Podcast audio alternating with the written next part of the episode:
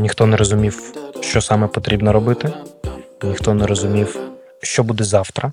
Дати під сраку і сказати: ось ваша чашка, перелити її там в одноразовий стаканчик і сказати, будь ласка, вийдіть на вулицю. Почекайте там годинку-дві, потім побачимось знову. І гостям це подобається, бо це щиро.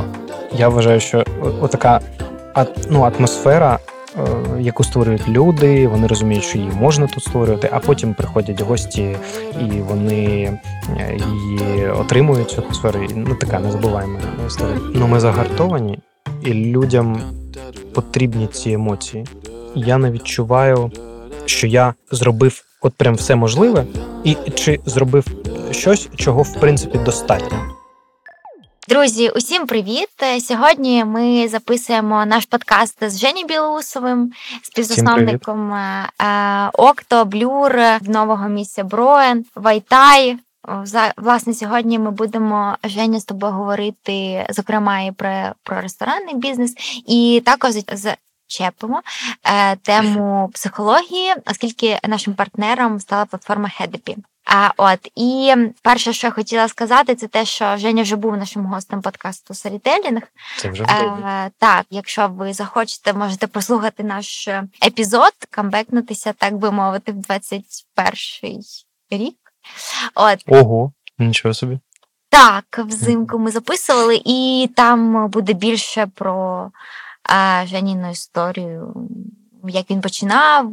Ти пам'ятаєш взагалі, про що ми говорили? Ну, там щось про дитинство було. Про, те, про те, як ми починали все будувати. Це дуже Лихі 90-ті. Це, це дуже смішно. Я пам'ятаю, що ти тоді е, соромився української своєї. Да, вона була гірша, ніж е, зараз. Я не можу сказати, що зараз вона там ідеальна, але я практикую. Угу. І ще хотіла додати, да, що коли ми прийшли на запис, то ми прийшли. І не було світла, і ми трішечки е, перенесли на годинку наше інтерв'ю, але було дуже класно, тому що Женя, я тепер переживаю, що наша розмова була цікавіша, ніж зараз ми запишемо для слухачів.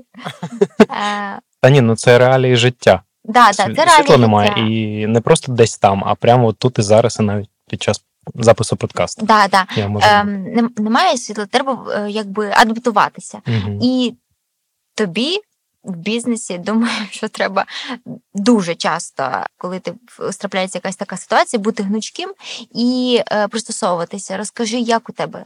Ну, Слухай, е, я е, і на минулому епізоді розповідав, і взагалі скажу, що кожна людина, кожен, кожен бізнесмен, да, скажімо так, який має відповідальність там за гроші, за людей, які працюють, е, він має розуміти, що потрібно бути гнучким, потрібно пристосовуватися, потрібно випрацьовувати якісь е, певні плани. У випадку там відключення світла, був там ковід і локдауни, і все це теж важка історія, під яку треба підлаштовуватися, е, розроблювати там правила, робити якісь там е, певні кроки, щоб не простоювати, щоб команда працювала, щоб гроші зароблялися, е, продовжували, да? щоб люди продовжували отримувати той самий сервіс, який отримували, може трошки там видозмінений. І ще до того, як ці відключення почалися ще до того, як е, був там перший ракетний обстріл е, критичної інфраструктури, ми е, розробили у всіх закладах такі собі інструкції, що робити, якщо. Мгм. В деяких закладах це трошки легше зробити, наприклад, в Броїні, тому що це все ж таки алкогольний бар, міський бар, да, і там пляшки, е, лід, якісь закуски, це все можна приготувати без допомоги світла. Е, Звісно, потрібні там якісь там ліхтарики, звісно, потрібні е, там якісь допоміжні там е, інструменти, інвентар. Там, ну, але все ж таки там трошки легше, ніж якщо ти, наприклад, кав'ярня, і основний процес це еспресо-машина, яка варить каву. А до тебе приходять там саме за кавою. Тут важче. Скажу чесно, Мечникова поки що тримається.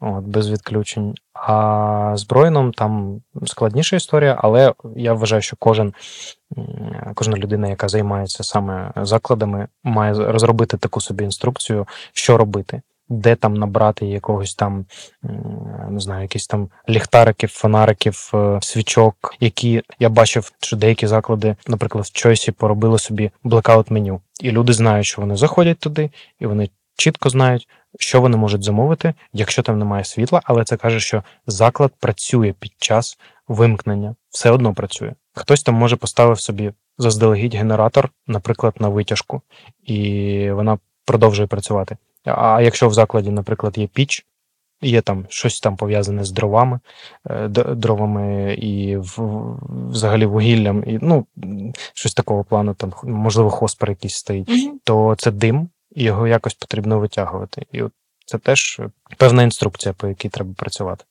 Женя, починаючи з 24-го, який був найкризовіший момент для тебе? Ну, самий початок був е, досить тяжкий. Ніхто не розумів, що саме потрібно робити, ніхто не розумів, що буде завтра. Для людини, для мене, яка е, завжди намагається спланувати майбутнє, як своє, так і майбутнє закладів. Е, це дуже важко, бо завтра ну, на папері е, вже ніде немає. Завтра може бути що завгодно. Ти прокидаєшся, там якісь нові правила, просипаєшся, а там е, якісь е, не знаю, що може бути все, що завгодно, і потрібно розуміти, що ми ж зараз живемо у цьому часі, коли потрібно пристосовуватися і коригувати це, і контролювати це, і налаштовувати ще й купу персоналу на те, що все ну, все буде добре, але не за правилами і не за планом, який там в тебе, наприклад, там існує на два роки вперед. Як, наприклад, у середньостатистичного європейця, який чітко знає план на 50 років вперед. Ну тут я поступлю, тут я піду працювати, тут я буду отримувати пенсію, тут в мене все буде гаразд. Тут е, така історія. Тому початок був дуже важкий, потім було важко відкриватися і знову давати той сервіс. Е, ми намагалися зрозуміти, яка частка сервісу потрібна людям. Чи їм потрібна емоція, чи їм потрібен продукт. Хтось взагалі в березні приходив і просив авокадо тост в, бер... в березні. Ти розумієш, да? коли всі люди такі, ну, може, каву випити, бо там настрій взагалі ніякий. Хтось приходив там, а можна мені, будь ласка, авокадо тост? Вам з лососом? І ви готували? Ні. Ну, в березні не готували, але ага. вже в квітні. Ну, ви так. фактично одразу почали робити каву. Так, да, блюр, блюр почав угу. майже одразу, і ми там комбінували один зал, був е, таким хостелом для волонтерів, е, другий зал працював все ж таки на віддачу. Чи перший зал працював, а другий ні, так правильніше. І Окта був вже пізніше. От зараз в нас існують там нові реальності. Ми не знаємо, як е, буде. Ну будемо називати речі своїми іменами. Там є прильоти. Ти розумієш, що коли прильот, ти розумієш, що людей там в цей час може не бути, але хтось буде. А як там повинна виглядати команда? А як потрібно е, не знаю, як повинна виглядати інструкція, що робити там персоналу, наприклад, і гостям? Тебе є така інструкція? Є, є. Всі знають ці інструкції, всі знають, е, що потрібно робити, як потрібно спілкуватися з е, гостями, що їм потрібно казати щодо сховища. Ми не виштовхуємо людей, але ми припиняємо працювати там на якийсь час. Ну насправді, з точки зору лояльності, це дуже важко. Тому що повітряних? Да, да, тому що просто сказати sorry, дати під сраку і сказати ось ваша чашка, перелити її там в одноразовий стаканчик і сказати, будь ласка, вийдіть на вулицю. Почекайте там годинку-дві, потім побачимось знову. Ну так, теж нелояльно. Ми ж все-таки у сфері гостинності знаходимося. Тобто потрібно шукати якийсь е, якийсь баланс, екватор у цій історії. Тому е, це це наступна стадія після того стресу, який був на початку. Да? І зараз ми налаштовуємося по-новому як бути у цій ситуації, а як бути, якщо там людина панікує і три дні взагалі не хоче нікуди йти. А є люди, які навпаки кажуть, блін, мені потрібно там куточок, е, в якому ми зможемо відчути себе як, як завжди. Тому що вдома там сильно їде криша. Угу. Mm. А як ти, до речі, відчуваєш своїх е, відвідувачів? Як змінювався їх настрій, їх е, замовлення? Ти знаєш, е, мені дуже повезло, тому що наші гості у закладах це е, улюблені гості, тому що вони взагалі, як це, непривірядливі. Знаєш, вони дуже оптимістичні, вони дуже класно ставляться до будь-якої ситуації, вони з розумінням ставляться до е, того, що там обслуговування може припинятися до того, що щось може не готуватися, до того, що там частина команди або вся команда просто пішла в укриття. От е, тому зараз там є питання комендантської години, наприклад, і для барів. Це взагалі просто ну дуже важко.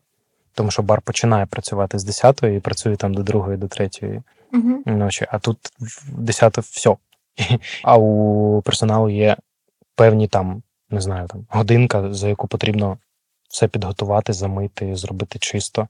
А тут потрібно ще попрацювати з е, гостями, і ти відсто... ти ніби маєш відстояти і думку гостя, і його бажання, і думку персоналу, і все це тримати під контролем. А як е, ти з командою комунікуєш? Маю на увазі, як вона змінилася? Взагалі виїхали люди, чи залишилися, чи були готові повертатися назад е, після повномасштабного вторгнення, і як вони адаптуються, як вони відчувають, чи відчувають вони опору якби в тобі і в своїй роботі? Я сподіваюся на те, що вони відчувають опору, тому що ми в деякі дні ми працюємо тільки щоб оплатити роботу працівникам команді. Ну, через те, що там, наприклад, е, там трафік е, гостей, е, ну, трафік грошей, він не такий, щоб там зробити, але ти розумієш, що все одно він ну, заклад має працювати для того, щоб команда отримувала гроші. І я сподіваюся, що команда це розуміє. Якщо до питання щодо того, як взагалі змінився, змінився склад, мені здається, що я, я бачу тих самих людей. Хтось е, пішов, але не через війну, а через просто якісь власні там амбіції, може там гроші, може е, там настрій в команді. Це насправді мене. Я дуже радію через це, бо в людей все ж таки продовжується життя, продовжуються там моменти з вибором, моменти з кар'єрним там зростанням. Ти розумієш, що ти якось чи допомагаєш, чи навпаки, там ти коригуєш там е, шлях людини, як куди він має йти. Там він обирає собі, чи йому тут цікаво, чи не цікаво. Він не просто стає і працює, тому що вибору немає. Знаєш, угу. команда дещо змінилася в кожному закладі. Хтось поїхав, але процент мізерний. Це насправді всі ті ж люди, які. Працювали з нами. Ну, є де, деякі зміни, і найприкольніша зміна відбулася в Окто, тому що я на протязі там двох років роботи Окто я намагався знайти людей, які допоможуть коректно розвивати цю машину. І ми шукали, шукали, шукали. І якраз під час війни ми знайшли і шефа, і менеджера проєкту, директора, і працюємо зараз у відповідному, ну, по відповідній стратегії, як це має відбуватися, що повинно бути в Окто, чого не повинно. У нас посилився коворкінг дуже сильно. Е, те, що я в принципі хотів робити, щоб вона стабільно працювала, як така знаєш, вежа для е, для роботи. І я не кажу про саме про те, що відбувається там, наприклад, з цього чи там минулого тижня, коли там відключати почали світло, і люди почали перти працювати, тому що що робити вдома. Я кажу більше про Це я. я кажу більш про е, навіть про загальний зріст цього цих людей. І це класно, тому що ми працюємо якраз по нашій концепції, по людях, яких я хочу бачити. От І е, івенти, які ми проводимо, барахолки, там, не знаю, якісь е, ярмарки, щось там. Музичне, щось гастрономічне, там вечері. Ну, це все те, те, що я бачу, як я бачу це. Досить прикольно. Війна теж показала якісь класні сторони цього. Угу. Розкажи про те, е, як з'явилася ідея відкриття брону, і наскільки це було складно реалізувати зараз. Бо ви нещодавно відкрилися. Так, да, ми відкрилися два місяці тому. на моїй пам'яті, ну це взагалі найрекордніше е, по швидкості відкриття. Угу. Ми відкрилися за півтора місяці. Заклад 200 квадратних метрів. Так, в нас там була фора, бо заклад був трошки готовий вже. І я вперше, ну, не вперше в житті, але от після багатьох закладів на Мечникова ми не заброшку взяли. І вирішили зробити е, якийсь там косметичний ремонт. Е, Ми залишили стіни, залишили стелю, змінили підлогу, змінили всі комунікації, які нам потрібно було зробити. Ось там декорації. Що стосується е, взагалі концепту, то я мріяв про Броєн вже досить давно. Я був у Бордо. Сподіваюся, що я ще туди попаду. Мені дуже сподобалася концепція одного закладу. Там був еноматик. Ти приходив е, у, у заклад, тобі видавали картку. Вона була як депозитна карточка. Ти, е, ти даєш гроші, там мінімальна сума там 20 євро була, і її там магнитять на ці 20 євро. Угу. І в тебе є така розрахункова карточка. Ти з цією карткою підходиш до там е, цього апарату. Щоб просто зрозуміти, аноматик це такий вакуумний апарат, в який там в, ячейку, ти там в секцію ти ставиш пляшку відкриту вина, воно її вакуумно всмоктує, і від кожної пляшки іде такий собі краник, і ти можеш від 30 до 120 мл собі наливати. І там на, на протязі там якогось часу, я не знаю, там е, не, не буду казати точно там тижня, місяця, це вино залишається повністю таким, яким воно було до відкриття. Воно не вивітрюється, воно в нього є всі, всі ті самі там смако-ароматичні характеристики, які там були до цього. А ще це просто прикольний інтертеймент. А тут е, до кожного там, там з чотирьох місць були пейпаси виведені. Ти просто прикладаєш цю картку, нажимаєш там 30, 60 чи 120 мл, воно показує, скільки грошей це коштує. Ти нажимаєш і отримуєш там свою порцію в бокал. Угу. І окрім цього, там є звичайне меню. Окрім цього, там, ну, там немає жодного офіціанту, там є е, бармени, які там шурують, бігають, обслуговують там тонну людей. І мені сподобалось, що це не звичайний бар, це не звичайний формат. Бо е, звичне обслуговування я прийшов, сів, чекаю, поки мені принесуть меню, подивився меню, тикнув пальцем, отримав, випив, пішов. Ну, цього ж Це вже є. Да, і цього досить багато. Мгм. А тут нові концепти. І, і не обов'язково було зробити саме так, але треба було з чогось почати, і треба було почати з такого місця, яке було б крутим, культовим, міським, не консервативним, не суперспецифічним, а саме, от е, як блюр, як е, кава, так от Броєн як алкоголь. Це не суто винна історія, і і не суто коктейльна історія. Це така об'ємна, алкогольна з їжею, е, з атмосферою, з е, крутою командою, яку ми просто магічним чином знайшли. Ну, от кожна людина просто знаходилась і е, там е, погоджувалась на умови, які ти пропонуєш, і ти розумієш, що ці люди не погодились би на ці умови, якщо б не війна. Але ми зараз ризикуємо, і я вважаю, ну я, я завжди до топів, які кожен знаходиться на своїх місцях, я до них як до партнерів відносився. Вони також мають розуміти, що відбувається в економіці закладу, і вони мають розуміти, що гроші і їх мають також діставатися крізь цю призму реальності, яка відбувається. Бо деякі люди просто розуміють, що вони приходять е, за получкою, вони отримують е, ці гроші, вони не розуміють, чи заклад успішний, чи він не успішний. Бо зараз є дуже багато закладів, які обертають досить багато грошей, але не розуміють, чи ці гроші дають прибуток нормальний чи не дають. І рентабельність дуже важлива тут. Я от хотів би, щоб кожен топ, кожен там менеджер, який знаходиться на своїй позиції, дійсно вмів рахуватися рентабельності, вмів е, е, розуміти, що що є там успішним проектом, а що ні. Так от, повертаючись до саме до закладу Броєн, я дуже хотів е, зробити, але я скажу чесно, взагалі не планував робити під час війни і не планував робити це в Україні. Я хотів вже давно, вже десь півтора роки, диверсифікувати е, ну, гроші, диверсифікуватись е, в плані бізнесу і почати робити щось у Європі. До війни, до взагалі лячних історій про початок війни. Ну, Просто ця амбіція була достатньо давно. А була якась конкретна країна, можливо?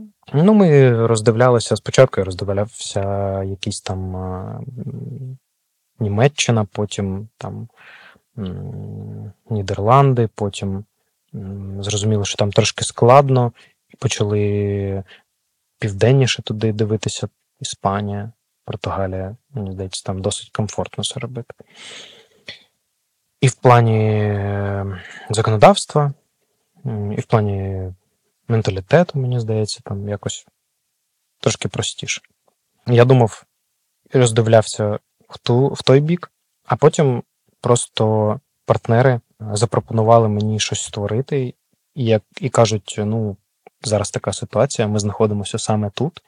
Там нам невідомо, скільки ще ми будемо тут знаходитися, і у цьому саме статусі, у цьому становищі тому давайте просто ну або не робити, або робити. Я кажу, я подумав, кажу, давайте тоді робити, якщо є таке бажання. Вони кажуть, а що саме робити? Я кажу, ну в мене є там різні концепції. Давайте роздивлятися по тому, що вам подобається, і по приміщенням, по настрою. Ми вирішили, що це має бути бар. Я запропонував саме Броєн, розповів е, ідею міського бару. Їм сподобалося, і буквально за два тижні максимум. Ми просто знайшли декілька суперських приміщень. Ми вже майже підписали одне, і тут знайшли інше приміщення. От е, на Червоноармійській 48. Mm-hmm. Там взагалі не було.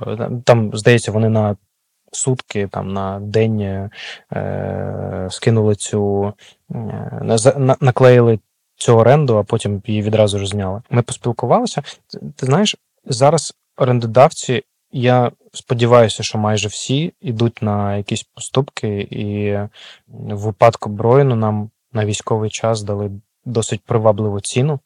І це був один з варіантів, один з таких важливих кроків, е, приближуючих е, мене до там е, здійснення ще одного реалізації ще одного проекту. Ну тому що коли ти там. Я рахую все грошима, я просто дивлюся на бізнес-план і він нормально так складається. я розумію, що навіть коли сума підвищиться, закладу вже буде скільки, ну він буде вже трошки такий, знаєш, е, старіший на ногах буде стояти mm-hmm. добре. І я сподіваюся, я майже впевнений, що е, все буде гаразд. Він зможе. Е, тому ми просто вирішили, приклали модель, трошки пофантазував з дизайном, декором, там ергономікою, там обслуговуванням. Все склалося, і ми м, вирішили там робити е, цей заклад. Потім, після цього, півтора місяці, і ми починаємо працювати. Ну, вже відкриваємося. Ми мали відкриватися десь 25.08. Так, але почали працювати, здається, 29-го був перший день. І другого в нас було вже таке офіційне відкриття. Тож, да, от, от такий етап, такий шлях. А чи вдавалося тобі якби враховувати помилки при запуску минулих проєктів в цьому проєкті і не наступати на ті самі граблі або не створювати нові, нові помилки? Так. Да. Насправді дуже багато помилок, які були в минулих проєктах, я якраз врахував, і ми їх не допустили. Найважливіше це була команда, яку ми ще на початку комплектували дуже гарно. Це реально сильні люди, які самі вміють працювати. Ти мінімально делегуєш, розповідаєш про концепцію і трошки коригуєш їх під час роботи. Все інше, вони знають, як це робити, ти не мішаєш їм, вони не, не питають кожного разу в тебе, що потрібно робити, і роблять це е, самостійно. І це найперший дуже важливий момент, ну, помилка, яку взагалі допускають е, люди, коли створюють щось. Тому, тому що не укомплектована або слаба команда це, це завжди потім проблеми. Або там сильні люди просто тягнуть чотирьох одразу там, або все починає розвалюватись. Також моменти е, якихось розходів в кошторису, також моменти е, стосовно дизайну. Я знову допустив декілька помилок в розрахунках, взагалі в комунікаціях. Ну, бо коли робиш комунікації, потрібно підійти до цього серйозно, але коли в тебе немає часу, то ти майструєш вже сам. Оце сюди, оце сюди, стройка по WhatsApp, починається по по телеграму. А хотілося б, щоб це було на планах, на якомусь папері, але коли в тебе немає часу, потрібно щось е, щось вже видумувати. Тож е, тут е, допустили помилочку. Ну і, звісно, хотілося б, щоб заклад залишався супер таким ж концептуальним, яким ти його планував, але з часом ти розумієш, що ти маєш прогинатися під там якогось гостя, ти маєш прогинатися під партнерів, ти маєш прогинатися під ситуацію, яка там е, диктує там свої е, правила. Ну, наприклад, оця там військова історія, да, яка mm-hmm. відбувається, ти теж має це, маєш це враховувати.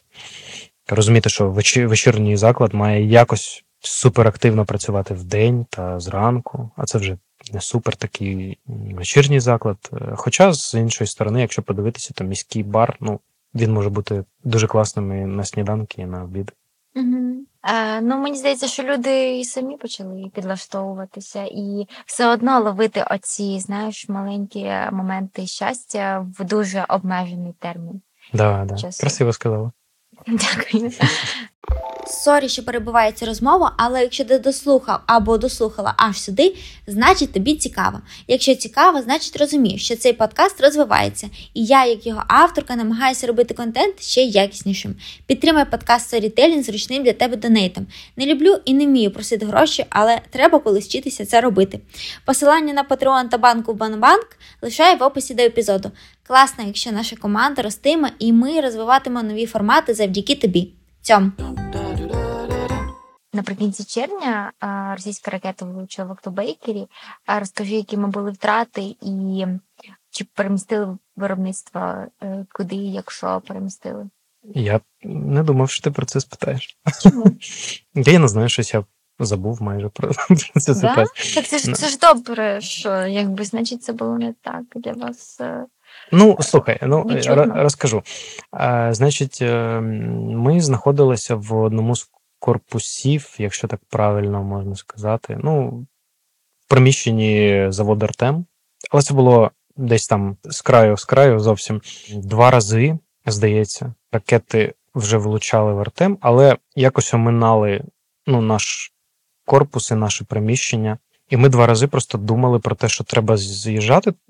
Перший раз це було досить ну, для нас не критично, другий в нас вирубило взагалі світло, і в нас дуже багато холодильної морозильної техніки, яка ну, все почало е, текти, е, все mm-hmm. ти ж розумієш, там якісь вершкові сири, щось. Ну, це ж це ж пекарня. Заморозки дуже багато. І вже у, у другий раз ми просто почали продивлятися, шукати собі приміщення і не могли просто знайти жодного, яке було б нам цікавим на третій раз, чи вже це був четвертий? Мені здається, третій. І ракета попала, там було їх чотири, і одна з них попала якраз поблизу будівлі і розірвало вікна з рамами. Вони повлітали в приміщення і зачепили дуже багато техніки, яка була всередині. Десь там, мені здається, 50% всієї техніки зачепили. Там була частина не нашої техніки, а частина була все ж таки нашої. І ну, і працювати, звісно, там вже було нереально. Ну, Ти просто дивишся фото, ти приходиш, дивишся на на те, що там у цьому приміщенні, ти розумієш, воно просто непридатне більше для існування. Там. Його потрібно повністю переробляти.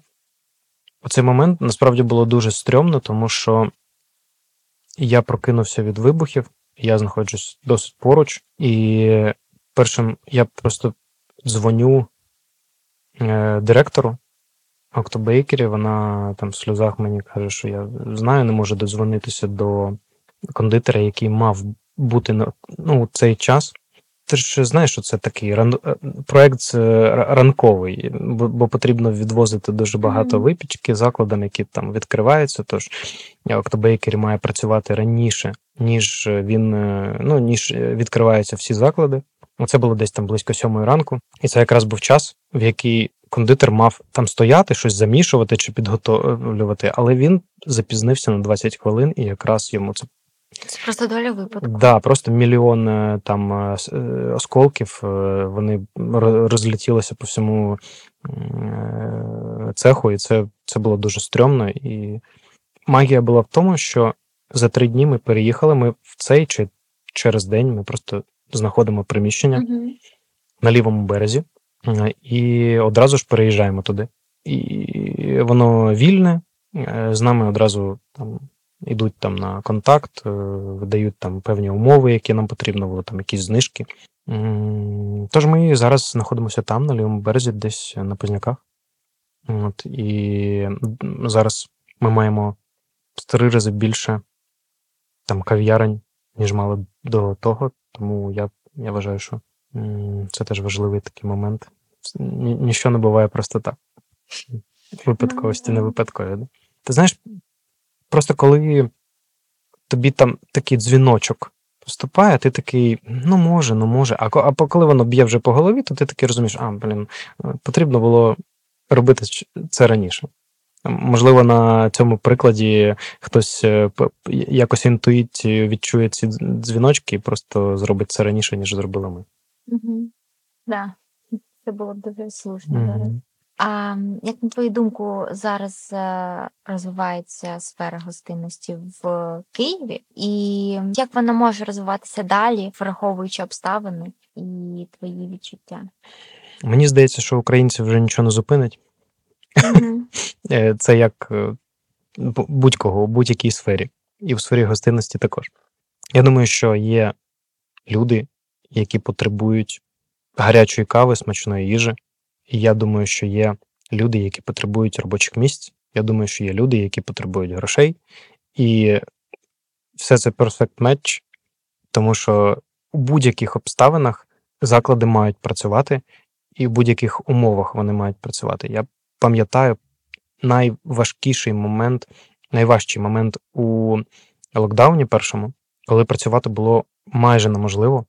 Кожного тижня до тебе приходили з поліції і казали: ну, нововведення, отак не можна. Приходять нововведення, а тепер і от так не можна, а тепер і так не можна. І е, ти розумієш, що тобі взагалі нічого не можна. Дихати тільки можна там у себе в закладі і все.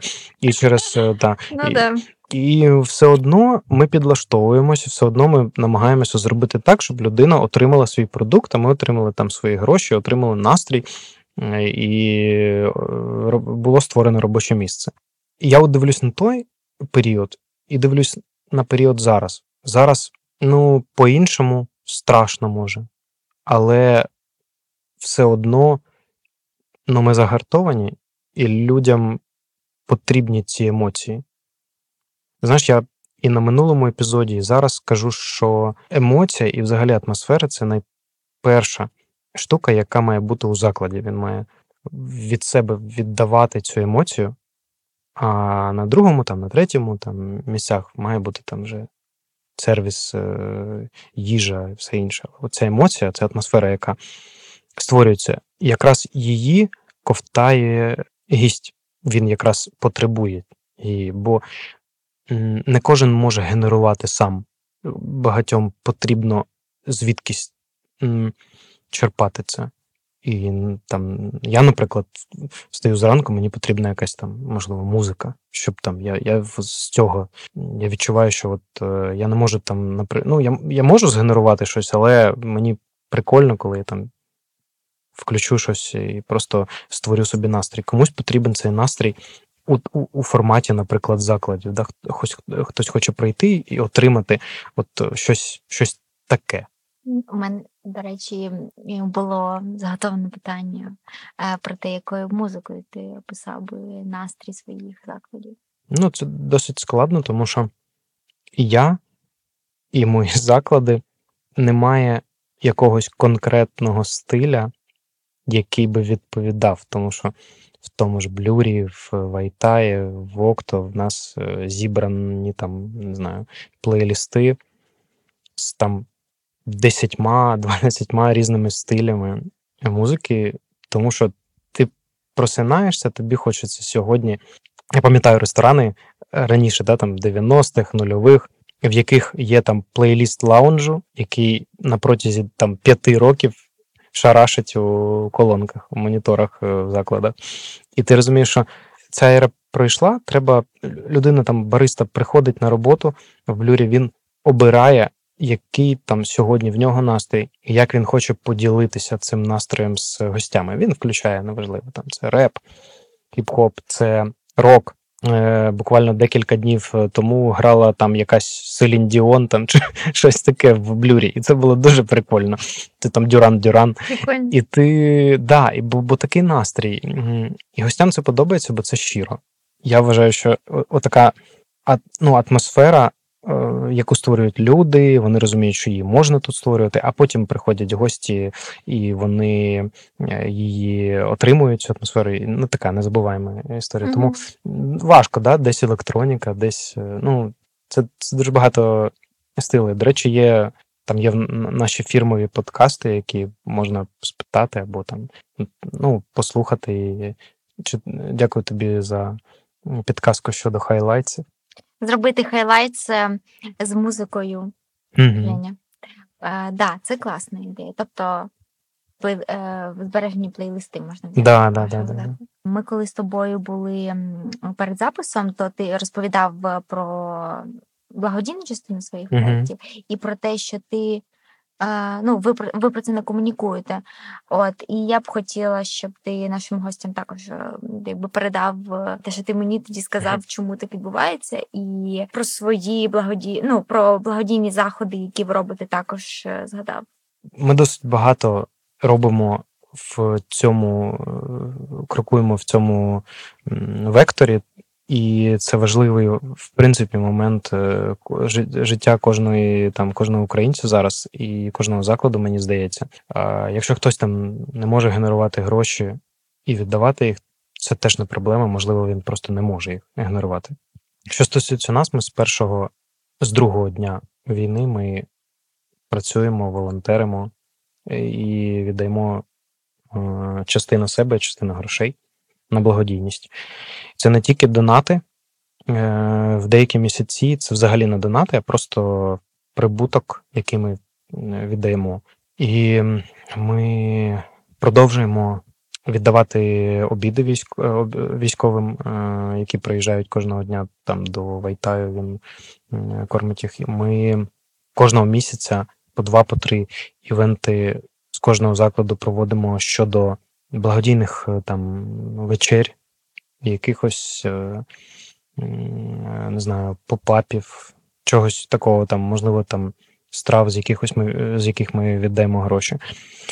Е, щодо того, чому ми не зовсім комунікуємо, я ну, я не можу тобі сказати. Ну, Мені просто здається, що я не знаю, якою фразою можна це описати. Це не те, щоб спекуляція, але я не знаю, для мене просто те, що ми віддаємо гроші, це не зовсім те, чим ми там будемо гордитися. Ну, знаєш, як це просто реальність. Ми це робимо, тому що так потрібно, тому що ми дуже хочемо допомогти, дуже хочемо виграти. Ну, реально, кожна людина, яка працює в нас в закладах, вона цього бажає. І може саме через це команда маркетингу там один раз за три місяці може чує там зробіть сторіс, що там ми годуємо там і прикріпіть е, е, там, не знаю, лінк, чи там розкажіть, будь ласка, про, про, про якусь там благодійну вечерю.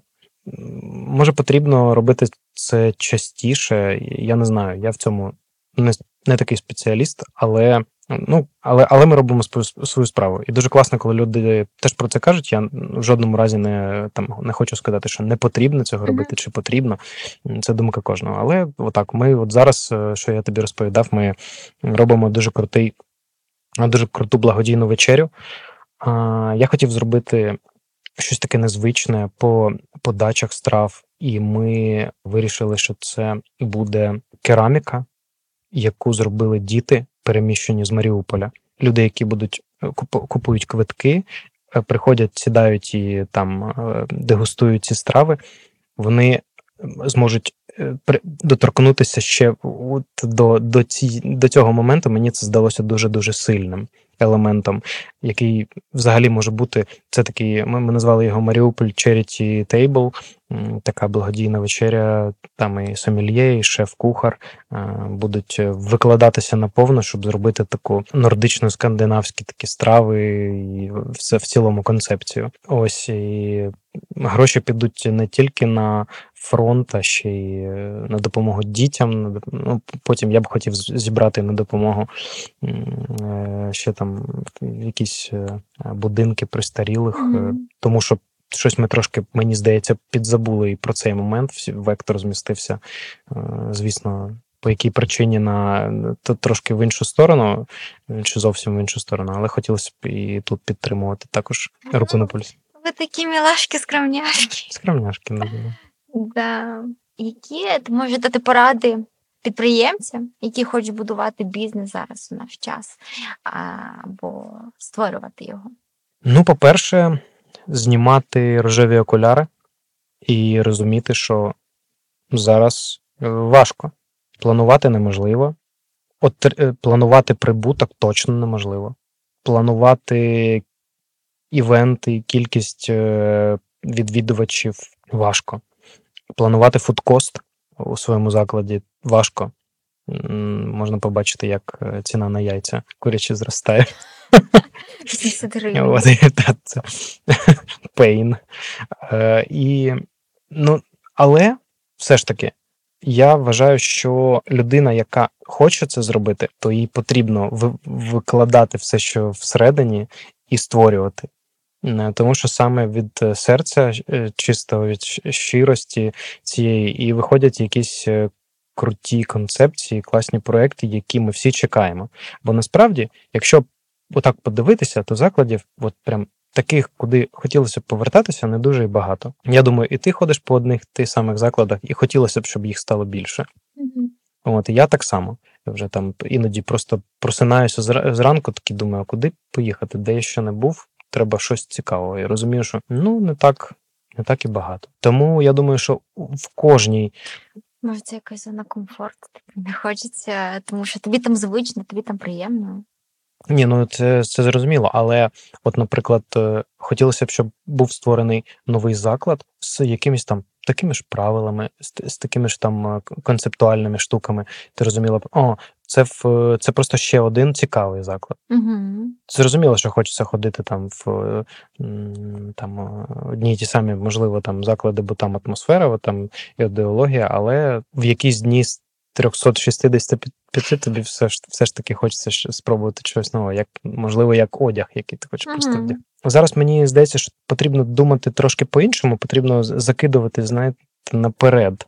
Е, якщо ти там хочеш щось створювати, ти повинен це створити не для того, щоб воно одразу почало там приносити прибуток, чи одразу почало бути у всіх на слуху, бо як воно буде там кожної секунди на слуху, якщо в нас кожної секунди якісь новини, які всі там аналізують. Потрібно якось от, крокувати разом з е, реальністю, яка зараз є. От, і заклади теж повинні якось адаптовуватися, підлаштовуватися. Тому таке, але все ж таки, мені мені здається, що це дуже круто, коли хтось створює ці заклади, і ніякі перепони не там не заважають цього робити. Дуже тобі дякую. У нас тобі. зараз ще буде такий блок питань на психологію, який ми створили з, разом з платформою Гедепі. Mm-hmm. Е, Цікаво. Да, таки трошки треба буде подумати, треба буде ем, пофілософствувати. Добре, коли я читала твої пости, то ти написав е, що тобі складно хвалити себе. Е, Як думаєш, чому це так? Ой, ну е, судячи з того, що ми пропрацьовуємо з е, психологом, це можливо, це якийсь слід від саме батьківської комунікації з батьком і взагалі фігури батька у моєму житті. Чи батьків, тому що в мене і відчим, і батько. І що з тим, що з тим, досить важко, фігури дуже складні, і мені. Та зараз я можу розкладати все по поличкам. А коли ти малий, то ти просто абсорбуєш. Угу. Ну і потім, коли ти вже виростаєш, то ти, можемо так сказати, травмований в якихось моментах. Тому мені здається, що саме через, е, саме через це я не відчуваю, що я зробив от прям все можливе, і чи зробив щось, чого в принципі достатньо. Мені здається, що я міг би зробити більше, міг би створити більше, міг би отримати більше. І зараз я розумію, навіть якщо я розумію, що ну я крутий чувак, і оце класно, і це теж класно, але мені дуже важко вдається навіть всередині себе просто сказати: треба зупинитися і просто покайфувати, похвалити там себе якось так. Мені останній заклад. е, е, Не останній, а да навіть і Броєн, і Окто ми створювали. Я якось розумію, що я навіть на відкритті самого закладу я думав не про відкриття, а про те, що там на наступний день нам потрібно працювати, треба там щось там вже розраховувати на це, треба там розуміти, як буде перший місяць виглядати. Ну, ну так, тобто я, я не. Не кайфанув? Да, тобто я не в моменті. Я от, е, якщо мені здається, що це якраз щодо цього питання, да? Угу. похвали е, до себе якоїсь лояльності. Ну, але я працюю над собою, правда. Яким чином, типу, ти якимось е, помічаєш за собою частіше там свої маленькі досягнення? Да, да, да, саме так. Я, я помічаю, я намагаюся адекватно і справедливо просто розцінювати це. Я намагаюся розцінювати з різних сторін і такий, блін, а це ж насправді була важка робота. А це ж насправді ну, воно варто було того. А от я насправді тут зробив там, наприклад, те, чого там не зробив цей, цей, цей. О, це дуже прикольно. Ну і такими маленькими кроками так і відбувається. Мені навіть, е, е, знаєш, е, психолог мені каже іноді: а от там візьміть, Жень, пох- похвалить, будь ласка, себе от зараз прямо на сесії. І я, Мгм. як мені важко просто вичавити з себе це. Я, я такий, ну це ж ну, ну, ну, ну це ж так тупо. Ну давайте, давайте я напишу. Давайте щось мені навіть важко просто Проговорити. проговорити це. Ну так. Так і хочеться. От, оце ти так посміхаєшся. Ти, типу, так і хочеться сказати, Женя, за що б ти себе похвалив в сьогоднішньому дні? А, ну, за те, що я смачної кави випив, час на себе був. За те, що, от е, я не знаю, скільки ми вже записуємо, але мені здається, я такі доречні штуки казав. Я це себе хвалю чи ні? Да, Женя, супер. Дякую. якщо ви будете слухати, задумайтесь про те, чи хвалите ви себе, тому що це теж важливо. Так само, як і критика іноді. Да, це точно. Як змінилися твої опори е, в порівнянні з е, до 24-го і після 24-го? Мені один з таких найсильніших впливів, е, ну, е, моментів, яких, е, я- я- які я відчув, це, до речі, це пов'язано з психологією. Мені дуже важко відпустити якесь питання, і взагалі відпустити щось. Угу. Мені здається, що це призведе до якогось до якоїсь катастрофи. Тобто я відпущу, ніхто більш не підхватить. Фрі-контроль? Ну, типу такого, да. І я просто буду, ну, я буду дивитися, як воно розвалюється на моїх очах. Це, от, наприклад, щодо закладів. Да. Я розумів, що я там маю все контролювати, як, як, як пробка, яка затикає там е, ванну.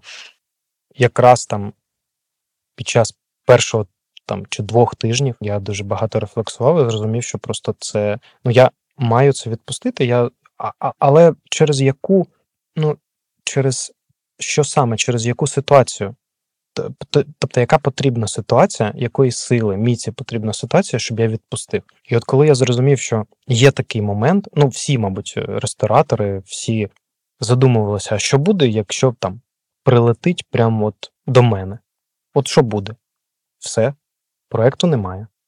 Ну, ідеологія є, е, там е, модель є, можна зробити ще одну. Але ж всі ж розуміють, що там, наприклад, якщо роками працював заклад, то там вже намолена просто атмосфера, знаєш, що сам, саме у цій квадратурі, саме в цих квадратних метрах, і ти е, просто це цей це факт, який неможливо просто там не враховувати. І тут я розумію, що ти, ти маєш усвідомити, що все дуже-дуже шатко. Ну, все дуже от, так. В якийсь момент я просто відпустив цю ситуацію, бо я зрозумів, що життя людей, е, моє життя, воно ну, жага якогось здоров'я, самозабезпечення, е, там охорони самого себе, своїх якихось там, е, не знаю, там принципів психіки, воно важливіше, ніж там обіймати якісь фізичні речі, які в тебе є, і просто, ну там, не знаю, це можна. Давайте викинемо ідею з роботою. Це може бути, наприклад, е, житло. От хтось будував, будував, будував, вклав туди досить багато грошей і все. І от, е, ну, от як як бути? Я просто в якийсь момент зрозумів, що от, ну, є важливіші речі, ніж е, фізичні, оці, і ніж якісь зв'язки, які ти просто в голові своїй гіперболізуєш дуже. І після цього я почав працювати якраз у, цьому напрямку щодо того, щоб відпустити, делегувати, зробити якось е, більш екологічніше, ніж е, те, як відбувалося взагалі, от, ну, в контексті роботи, наприклад. Е, я би не сказав, що це була там якась диктатура там чи автократія, але це мені здається, що я досить багато себе вкладав у те, що в принципі могло бути там кожного. Mm-hmm. Кожен щось мав має вкласти туди. А коли тебе досить багато, ти просто ну не даєш можливості іншим це зробити. Тому якось так мені е, ця війна допомогла розв'язати цей вузол. Трішечки відпускати контроль і mm-hmm. делегувати. Да. Як які речі тебе заспокоюють і повертають у момент тут і зараз? М, Так, мене заспокоює. Практика принаями зараз. От, я не знаю, а ти мені маєш розповісти про це. Мене заспокоює гра на гітарі, наприклад. Але не після 10-ї, тому що сусіди починають тарабанити. Є умовності. Ну да, да, да. Е, Мене заспокоює, не знаю, там музика, мене заспокоює смачна їжа, яку я можу приготувати собі, я якось в процесі. Мене заспокоює. Це, до речі, теж одне з питань. Я не можу, я відкладаю завжди. Є в мене таке домашнє завдання виписати там, не знаю, там 50-100 речей, які, в які я якось можу повертатися, щоб заспокоїтися, щоб е, відштовхнути якусь там холодну реальність, чи навпаки, там ну, не знаю, щоб е, е, якось стабілізуватися, якщо, наприклад, є там якась стресова ситуація, треба стабілізувати її. Ти маєш кудись піти і щось отримати. І це там може бути або музика, або їжа. Там не знаю для мене, що це там для мене це там, наприклад, якась робоча інтенсив робочий. Це також допомагає. Не знаю. Так важко сказати. Можливо, якась Можливо, там 9 е, фільмів зоряних війн, війнів. Да. Війн. Ага, guilty pleasure. Ну, веркін, да? Подивитися. Да. Чи дозволяєш ти собі будувати плани на майбутнє, і якщо так, то які вони? Я, знаєш, я зараз зрозумів, що я намагаюся не будувати плани на майбутнє, а мріяти просто. Угу. Я от для себе якось е, розмежовую ці питання. Коли ти мрієш, ти просто вкладаєш в це не просто е, якось плануєш на і матеріально, і там е, на майбутнє якісь такі кроки, прям які відчутні, які ти можеш тримати от майже в руках. А це ну, мрії, вони трошки, я їх трошки по-іншому відчуваю. Я розумію, що е, мріяти повинен зараз кожний, бо це дуже важливо, щоб там від А не зійти з розуму да, е, до Б, там просто відчувати себе в цьому ритмі життя.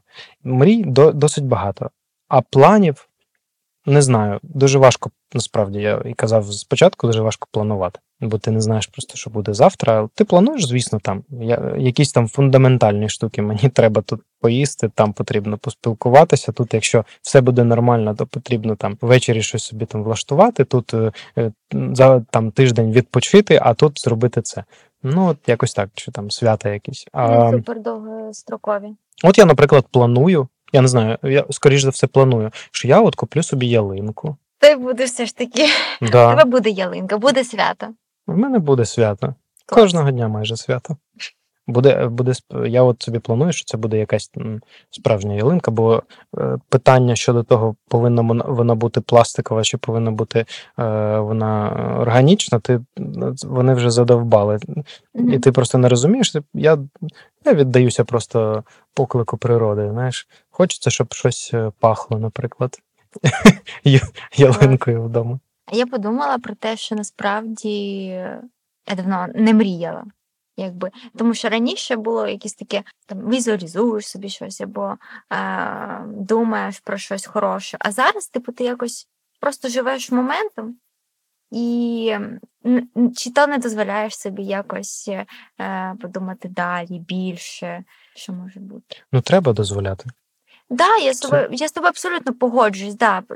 Я навіть коли усвідомила цей момент, що я дуже давно не мріяла, а я навіть е, перед тим, як лягати спати, почала згадувати якби ті приємні відчуття, які в тебе з'являються тоді, коли ти уявляєш собі щось дуже хороше, що може трапити.